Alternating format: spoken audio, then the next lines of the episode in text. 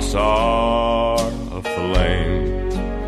Let me humble my pride and call on your name. Keep my faith renewed, my eyes only on thee, and let me be on this earth what you'd want me be.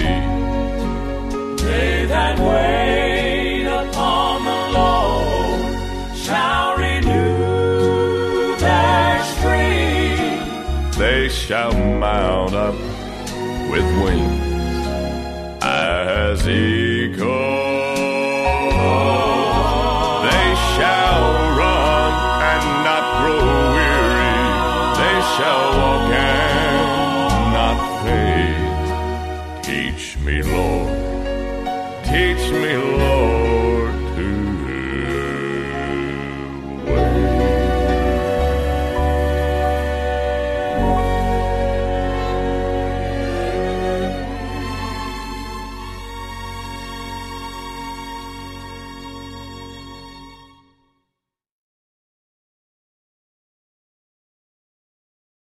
was high school senior, the Holy Spirit spoke to me and said, Your place of ministry will be Washington, D.C. The Holy Spirit said to me, You're going to minister in Washington, D.C. Now, that was totally improbable because I was a farm boy. And my two brothers, older brothers, had gone to a university in the country, Berrien Springs, Michigan, and everybody expected me in the family to follow suit and go to Andrews University in Michigan because associated with Andrews University was a seminary. And they thought I should go to the college and then continue right straight through my graduate degree in seminary. But the Holy Spirit said, You're going to Washington. So it caused quite a stir in my family when I told them I can't go to the country, I have to go to the city. And I'm going to Washington. And my dad, an old time farmer, just threw his hands up and said, Ray, that wicked city? I said, Nineveh was a wicked city, Dad. He said, You're right, son. Go to Washington. So I came to Washington, D.C. I ministered preaching and teaching as a theology student. I did street ministry, um, Logan School area, street preaching in Georgetown. And then I went on to seminary on a scholarship from Pennsylvania. So when I returned from the seminary, my first church assignment was in Allentown, Bethlehem, Pennsylvania. And I said, Lord, I thought I was supposed to go to Washington, D.C. And then I was moved from Allentown, Bethlehem after one year. I had to serve a one year internship. I was given my first district, and it was a little district in western Pennsylvania, Putneyville, DuBois, and Clearfield. And so I was a circuit pastor, 200 mile circuit every week to preach in these churches, and midweek a 200 mile circuit to do prayer meetings. And I said, Lord, I thought you told me I was supposed to be in Washington, D.C. And I was utterly discontent in these three churches. At Putneyville Church, the youngest person in the church was probably, I don't know, 65, 67, 69. He was an old man. He was the kid in the church, and I was afraid a good case of the flu would take the whole church out. And I said, Lord, I thought I was supposed to minister in Washington, D.C. to young people. And I sat in that district month after month, miserable. I lived, by the way, I have to tell you this. I lived on Rattlesnake Road.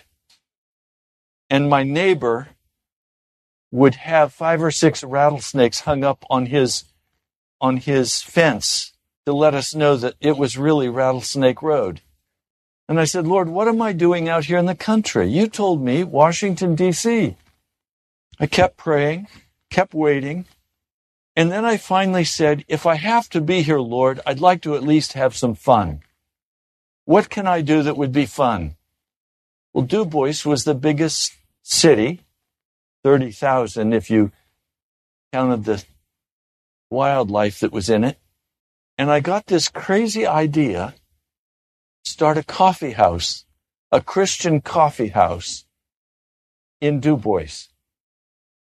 And so I found a building, started paying rent on it, tried to raise the money to get it renovated, and I just couldn't do it. I worked for a year and could not accomplish anything. And finally, after a year, I went back to the Lord and I said, Lord, you told me a coffee house. I've tried my best and I can't do it. This is miserable. Get me out of this town. Send me to Washington, D.C. Well, that week, I quote by chance, met a high school counselor and I told her about my idea for a coffee house. And she said, Pastor, that's a wonderful idea. If you'll meet me, and she gave me the time and the place, I think we can get a building. I said, okay. So I met her.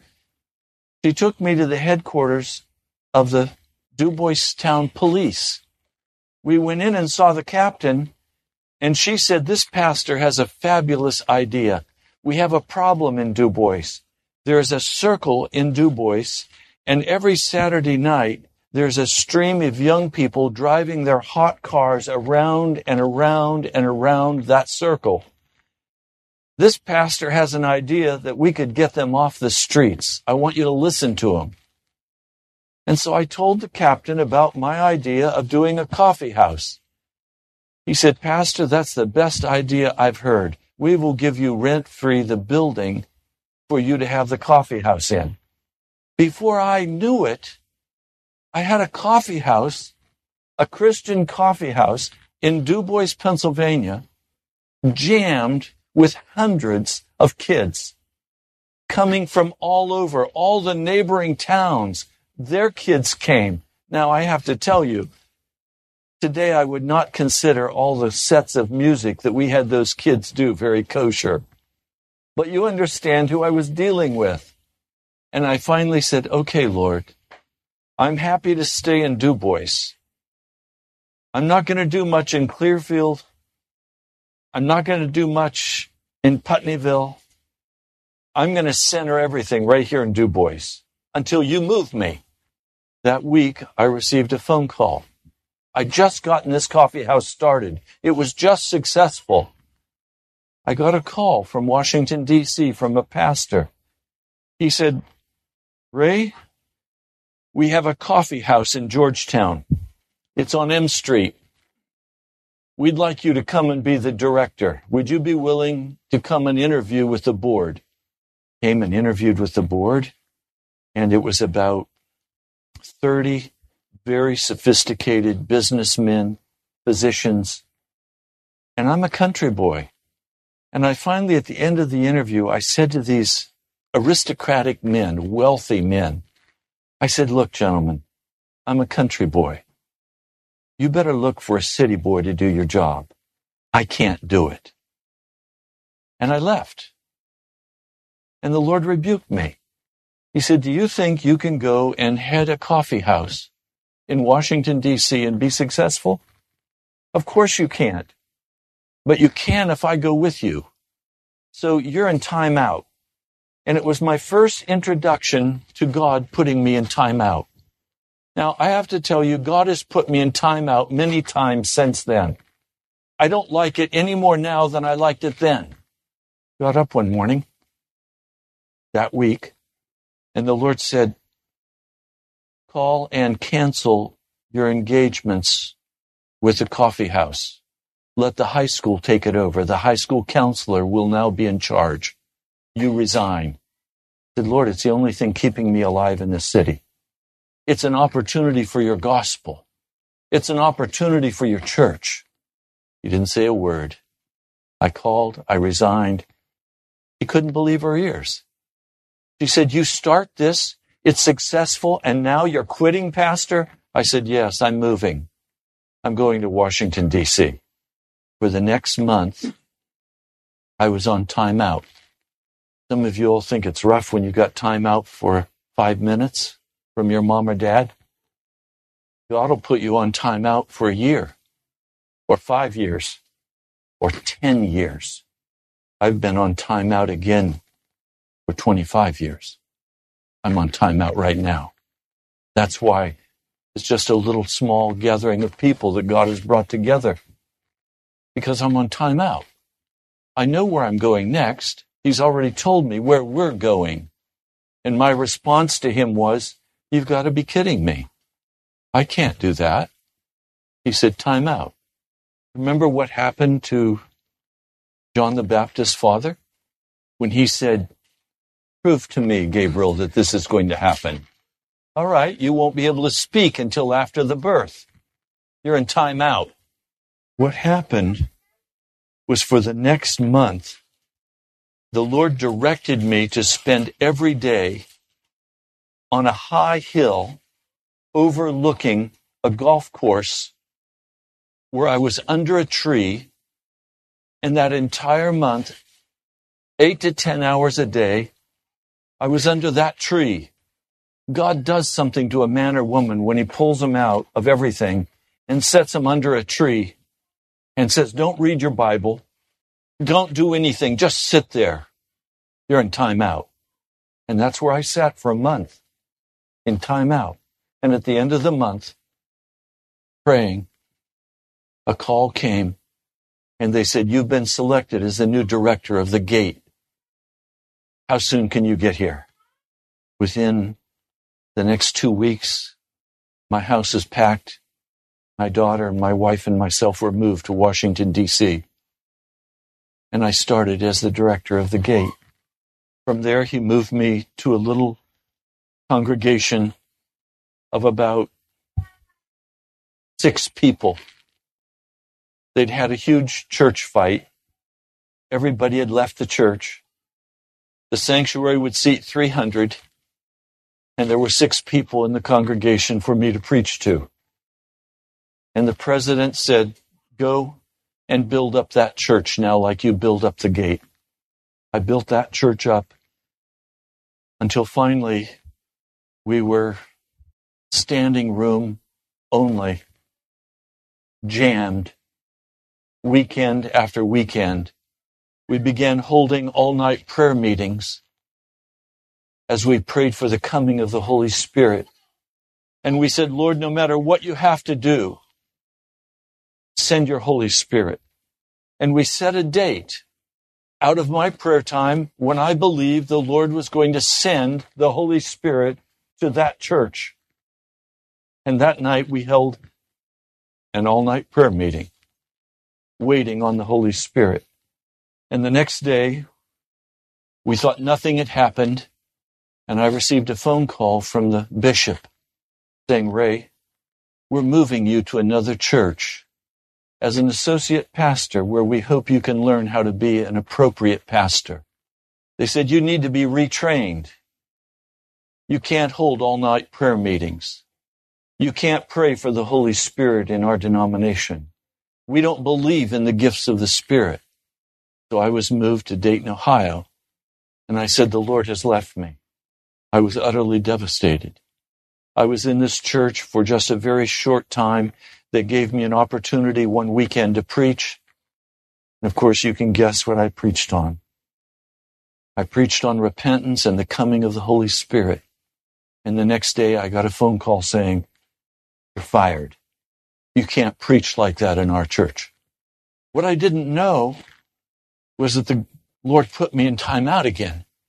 And for the next 30 days, I was on my knees from morning until dark before the Lord, saying, Lord, have you left me? And all he would say to me was, You're on timeout. And I waited on the Lord. And at the end of the 30 days, he said, Go back to Washington, D.C. That's where I told you to go. I didn't tell you to leave. So I came back to Washington, D.C. I was offered another congregation in that denomination, and I said, No, this time I'm firing the bishop. I knew at that point that God was demanding that I leave that denomination. And the result was I was completely shunned by that church and by the friends I had made in that congregation. I'd served at that point nine years in that denomination. And I was so disheartened and so discouraged, so devastated by what had happened to me up to that point in ministry that I said, I'm not going to do this anymore. I'm going to be a different kind of pastor. I'd been listening to Robert Schuller, and I said, He's being successful. I'm going to do what he does. So I went to his workshop in California. I came back and I started a positive thinking church. Sandy Kane became a member of that church from television advertisements. And together we built a very successful congregation. But my heart was so broken. Presence of God was not with me until I came to a point where I said, Is there even a God? I totally left the holiness background. I left the searching after the Holy Spirit. I was utterly discouraged and broken. I said, I can't do this anymore, but at least I can help people be successful in their lives. And so I did the whole positive thinking church, the sinner friendly church. And then one, one weekend, my church staff, we had five paid staff, my church staff and some of the other lay leaders in the church wanted to do a weekend retreat. So they all went off on this weekend retreat. And when they came back, I discovered that they had all gone skinny dipping together. And I was utterly devastated. I said, Lord, what kind of church have I raised up? It is utterly ungodly, and I am ungodly too. And I lay broken before the Lord, pleading, pleading, pleading that He would take me back. The Lord said to me, after a year and a half of agonizing prayer, this is not my church. It's yours. Close it. Went to the elders of the church, the, the board of the church, and I said to the elders, the Lord has told me to close this church. I need your help and I need your agreement. Read with me. And we began to parcel out five families to this pastor, five families to this pastor, five families to this church, until every person in that church had been invited and had visited another congregation. Many of these pastors said to me, Ray, you're crazy. It's not easy to build a church. I said, No, you're wrong. It's very easy to build a church in the flesh. It's hard to build a church in the spirit. The church was closed. Do you recognize what happens to a pastor when a church is closed? There's no salary. This point in my life, I was making over a hundred thousand dollars. Suddenly I was making nothing.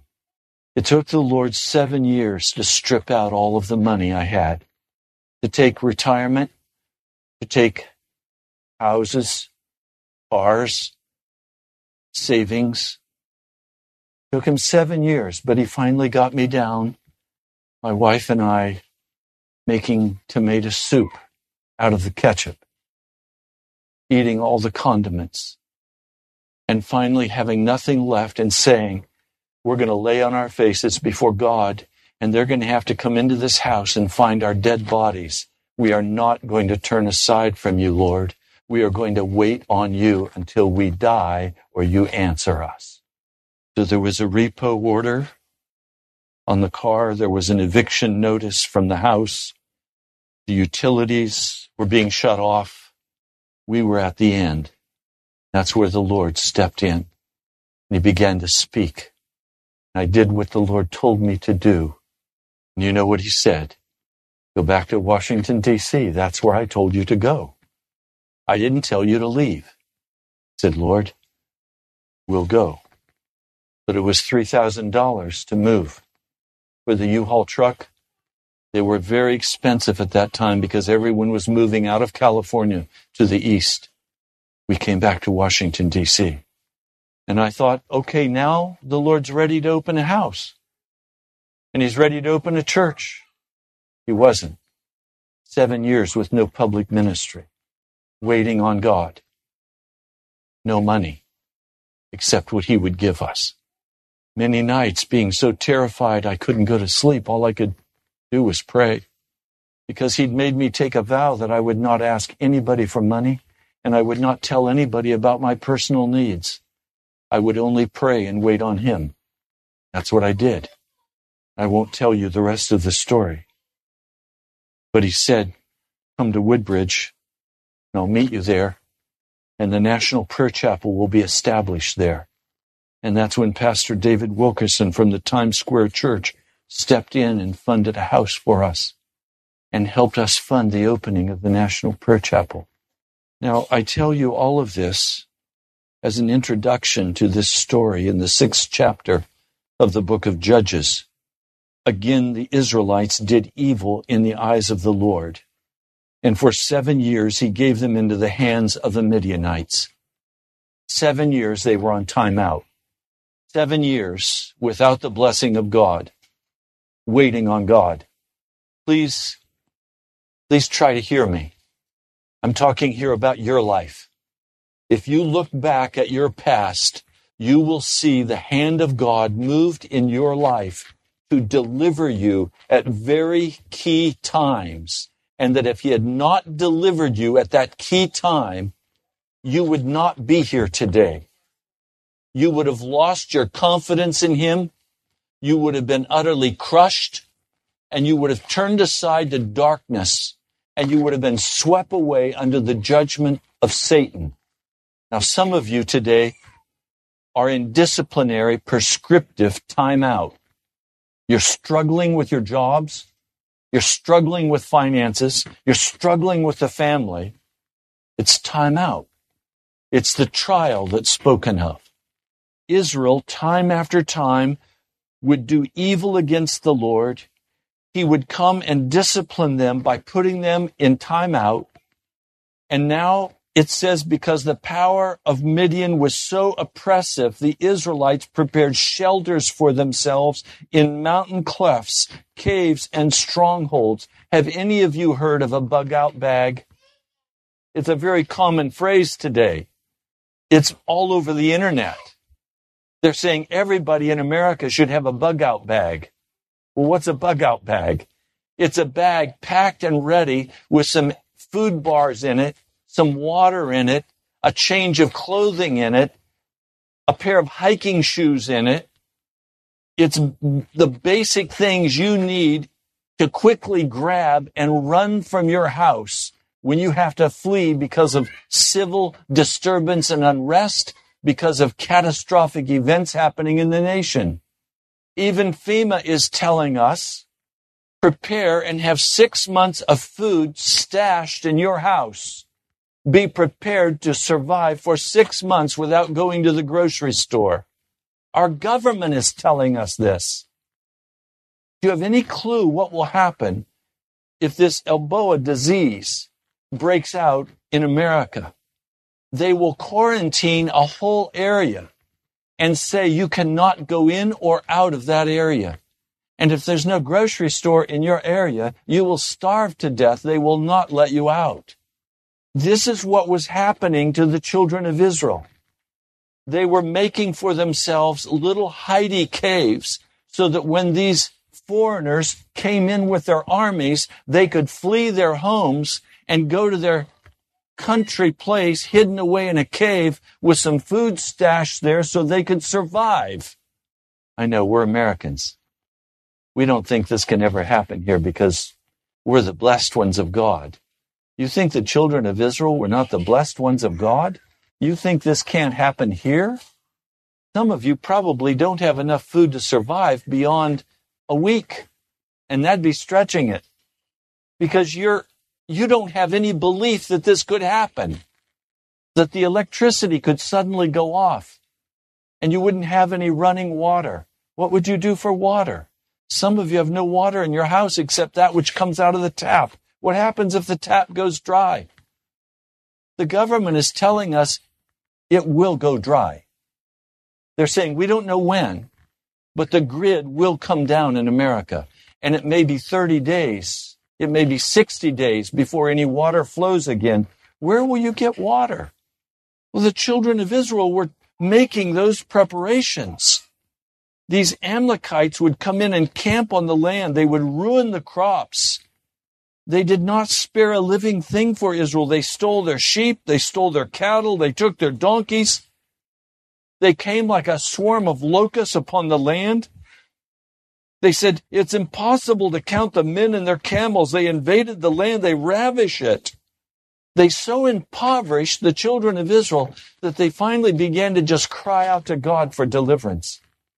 Verse 7 when the Israelites cried to the Lord because of Midian, he sent them a prophet who said, This is what the Lord, the God of Israel says. I brought you up out of Egypt, out of the land of slavery. I snatched you from the power of Egypt and from the hand of your oppressors. I drove them from before you and I gave you their land. And I said to you, I am the Lord your God. Do not worship the gods of the Amorites in whose land you live, but you have not listened to me. I'm so grateful that wasn't God's last word.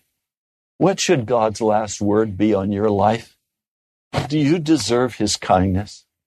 Do you deserve the mercy of God? I have to tell you today, I don't. I don't deserve the forgiveness of God for my sins. I deserve to have this prophetic word spoken over my life. That's why he's had to put me in timeout so many times. Then the Lord came it says the angel of the Lord, but all angel means is messenger. It's literally, it's the pre-incarnate Christ. It's Jesus who comes. And he doesn't come as a warrior. He comes as a friend and he sits down under the oak. He sits down, he, he walks up and he sits down and here right in front of him is Gideon and he's threshing wheat. He's threshing wheat in a wine press because the foreigners are not going to think anybody's in the wine press because the grapes are not ripe. So they would never think of coming to the vineyard. Usually they thresh the wheat up on the top of the hill where the wind would blow away the chaff. So the Lord comes and sits down and he watches. I wonder how long he watched Gideon work. I wonder how long Gideon was aware that he was there. I want to tell you something. The Lord has come and sit down outside of your house. He's come as a friend. He has not come as your judge. He's come as your friend. He wants to talk to you. Revelation says that he's standing outside and he's knocking on your door. And if you hear and you open, he'll come in and he'll eat with you, which is the symbol of family and friendship. He's not come as your enemy. He's not come as your judge. He's come and he's knocking on your door. Just like he did with Gideon. When finally Gideon gave him his attention, Jesus said, The Lord is with you, mighty warrior. Would you call Gideon a mighty warrior? I wouldn't. Could we shut the door back there, Sandy, please? I would not call Gideon a mighty warrior by any stretch of the imagination. He's afraid of the enemy. He's afraid to be up on the top where the wind will blow. He's hiding away from the enemy. There is no bravery in him. But the Lord is saying, The Lord is with you, mighty warrior. But, sir, Gideon replied, if the Lord is with us, why is all this happening? Where are all the wonders that our fathers told us about when they said, Did not the Lord bring us up out of Egypt? But now the Lord has abandoned us and put us into the hand of Midian. If today there's any part of your heart that says that Jesus is an enemy, you've missed him. He is not your enemy. He is your friend. He comes in love, comes in mercy. And you know what? I'm even afraid to tell you that. Can I tell you why? I read this week the first part of the diary of David Brainerd. A side note that you may not know is that he was in love with Jonathan Edwards' daughter. He was 27 years old. He wanted to marry her.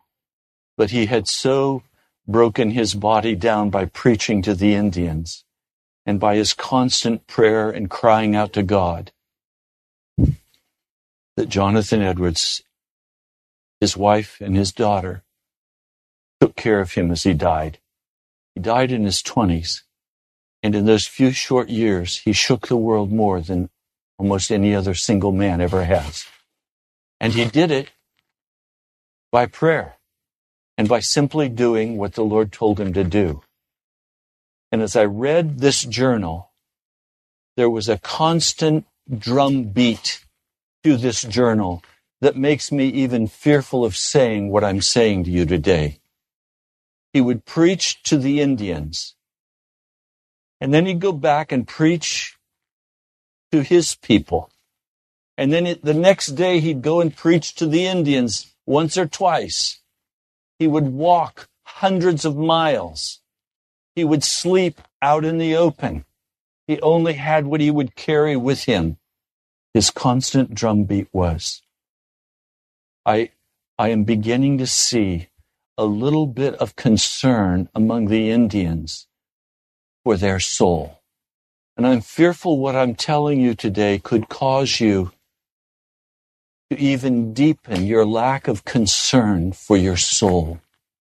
So, what I'm trying to say to you is that Jesus is coming to you as a friend, but he is coming to you as a friend because he is deeply concerned about your soul's salvation. He's not coming as your friend to be permissive with you. He is coming as your friend to deal with the disease of sin that has infected our souls. And he wants to remove that by his blood. So please, as I speak with, with kindness and with mercy, don't mistake that for permissive acceptance of rebellion against Jesus. Jesus came to Gideon to say, You're a mighty warrior, when he was not a mighty warrior, but he was going to become a mighty warrior. And that's the part I want you to catch today. The Lord answers his accusations. Any of you have any accusations against the Lord today? The way he's treated you? The time out he's put you in? The Lord answers, Go in the strength you have and save Israel out of Midian's hand. Am I not sending you? But Lord, Gideon asked, How can I save Israel? My clan is the weakest in Manasseh. I'm the least of my family. The Lord answered, I will be with you, and you will strike down all the Midianites together. The call of the Lord is on your life. It is on the National Prayer Chapel. The call of the Lord is to open revival in Washington, D.C. Now, I'm here to confess to you, I cannot bring revival and I cannot save Washington, D.C. I have seen the finest pastors and preachers in our nation come and do great marches on the mall, and Washington, D.C. yawns. I've heard all the hype. I've listened to all of the hype. I used to believe it. I don't anymore. I yawn with Washington. and they say, Oh, we're going to have this wonderful series of meetings and the Holy Spirit is going to come in power. And pastor, would you bring your church and would you get excited about this and, and would you get volunteers for us? And I say, no, not interested. Yawn. Why? Because we have no power until Jesus comes and gives us the power. Gideon was exactly right. He could do nothing to deliver Israel. He was a coward. He was hiding away. He had no strength. But the Lord said, Go in the little strength that you have. There's not one of you in this room that does not have a little strength. And if you are going to go in the strength you have, Jesus is going to have to come and couple his strength with your strength. And I tell you what, this will only happen in the prayer closet. And prayer eats up your time. At first, when you go into the prayer closet, you will say, Pastor, I prayed for 10 minutes and I ran out of everything I could say and I said it twice. So what do I do? And then you're going to be in the prayer closet and you're going to doze off to sleep. And you're going to come and say to me, Pastor, why should I pray that long when I'm just going to go to sleep? And I'm going to say to you, because the Lord knows you're tired and you need a nap. I'd rather sleep in the presence of the Lord than anywhere else I can think of. And as you sit before the Lord and you begin to fellowship with Him over a period of time, your soul becomes enlightened. Prayer is a detergent for your soul. You can't gossip against somebody you're crying out to God to save. You can't criticize somebody your heart is being poured out with tears for their salvation. You can't hate someone who has mistreated you if your heart is crying out for them. So as you're in that prayer closet and you're waiting before God, suddenly your telephone rings. Now you have to decide is God or Bob more important? Somebody actually had the nerve. I forgive them. They had the nerve to text me this morning and say, Pastor, I can't be with you today in church because I have some personal things I need to take care of. I will say to this person later. So you had to choose between your personal things and Jesus. And you chose your personal things. Now, please talk to me. Will Jesus choose his personal things over you? Jesus will treat you the way you treat him. As we recognize our weakness, even hiding away, because we know we can't defeat the enemy. We can't defeat the sin that comes so constantly against us. We can't defeat the powers of darkness that block up the finances. We can't, we can't break through this barrier. It is impossible. We'll be killed if we try. We just can't do it. That's when we go into the prayer closet. And that's where we say, Jesus, I don't have any strength. Will you come in your power? Will you come with your Holy Spirit? Will you come and touch your people once again?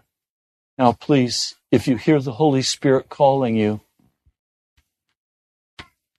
you're going to have to walk away from a lot that's even good in your life. You're going to find there is a call of the Spirit saying, Come, follow me. And don't go to that darkness. Don't go out for that entertainment.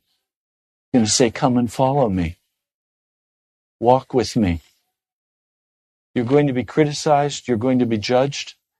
You're going to have enemies.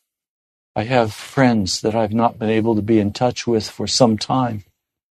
And I think of them and my heart is sorrowful. But I recognize I could not fellowship with Jesus the way he's calling me into the prayer closet and also have time to be with these dear friends. And I had to make a decision that I would rather be with Jesus and I would rather wait before him because I know that if the breakthrough comes and revival is poured out, these dear friends will be one with me. And then we'll fellowship in Jesus and not with him having a bud. I've tried to talk to him about Jesus. He wouldn't hear it. He liked his alcohol. He liked his party life. He liked the world. I can't fellowship with him and enjoy his fellowship until the power of the Holy Spirit comes. So that when I talk to him about Jesus, his heart is broken and he's convicted. And he says, Yes, Ray, I want to come and walk with you. Gideon, he asks for a sign. Okay, God, I'll follow. I'm asking for a sign. Would you wait while I go prepare some food? I'm sure he was thinking, if we eat together, then I'll know for sure that we're friends.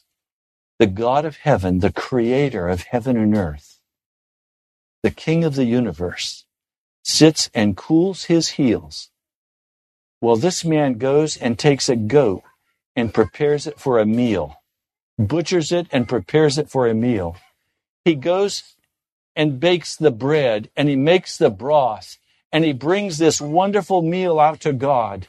And God says, okay, put it on the rock. He puts it on the rock. And Jesus says, pour the broth out on top of it. He pours the broth over this fresh baked bread, touches it with his staff, and immediately it flames into fire. And in the flames of fire, the, Lord ascends to heaven. And now Gideon knows he's talking to God. And he's terrified. He says, I've seen the face of God. I'm going to die. And the Lord said, unseen, said to him, Peace be with you. You're not going to die. Do you know what the word shalom actually means? We usually interpret it as peace. That's not the literal meaning of the word shalom. The literal meaning of the word shalom is safe. You are safe. So he's saying, Gideon, you're safe. You're safe. Some of you need to hear today that you're safe. You have every threatening thing around you. You don't know where it's going to come from. You don't know what the steps will be. You need to hear Jesus Christ saying to you, safe. You're not going to die. He didn't bring you this far to die. He didn't bring you this far to let you be swept away in your sin. He brought you this far to set you free, to release you. Your power, I hope you get it today. I've gotten it. I know I have no power. I have no power to convince you. I have no power to convict you. I have no power to do anything but take the little strength I have and share with you the Word of God. And if Jesus doesn't quicken that Word of God in your heart, you will walk away hard hearted and arrogant and filled with darkness. Only Jesus can remove that from our hearts. I know I don't have the power to touch Washington. If I could, it would probably kill me, just like Herod did John the Baptist. I'd be beheaded. Hope you understand today. Salvation has nothing in it of human strength except that little bit of strength that you have. You have that quickening of the Holy Spirit in your heart that says, go after Jesus. And if you will go after Jesus with that little bit of strength you have, don't use that little bit of strength you have to try to make some money. Don't use that little bit of strength you have to try to survive. Don't try to use that little bit of strength you have to protect yourself from everybody. Use that little bit of strength that you have to go after Jesus. And when his power is coupled together with your little bit of strength, nothing is impossible to you. We're going to have a baptism today. I can't think of anything more dangerous that these men and women could possibly do than what they have said they will do. To make a covenant with Jesus is to put a bullseye on your back, and the devil has open season. And the only way you can survive is use the little bit of strength you have to go after Jesus. That's where the power is. And Jesus will immediately begin to allow the devil to test your heart And for every one of you being baptized today, the test will be a little different. Mighty God of heaven, King of all the earth, I do not have the power to guide my steps. I do not have the power to win the lost. I do not have the power to cast out demons. I don't have the power or the strength to build a great church.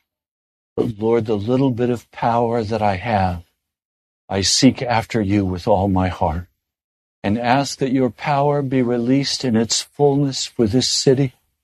I ask that you give us the humility to come before you and confess our brokenness, our pride, our anger, our rejection, our hurts, and know that those are only healed by your precious blood.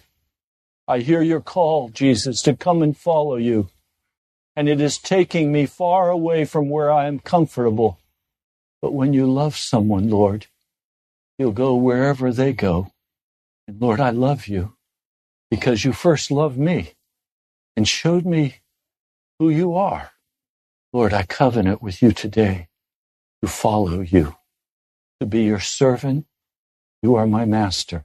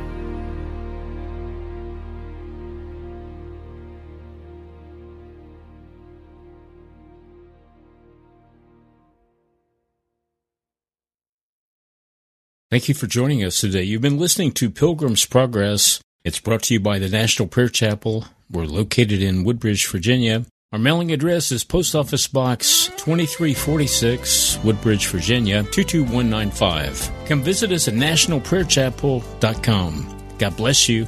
We love you. I'm pressing on the upward way, new heights I'm gaining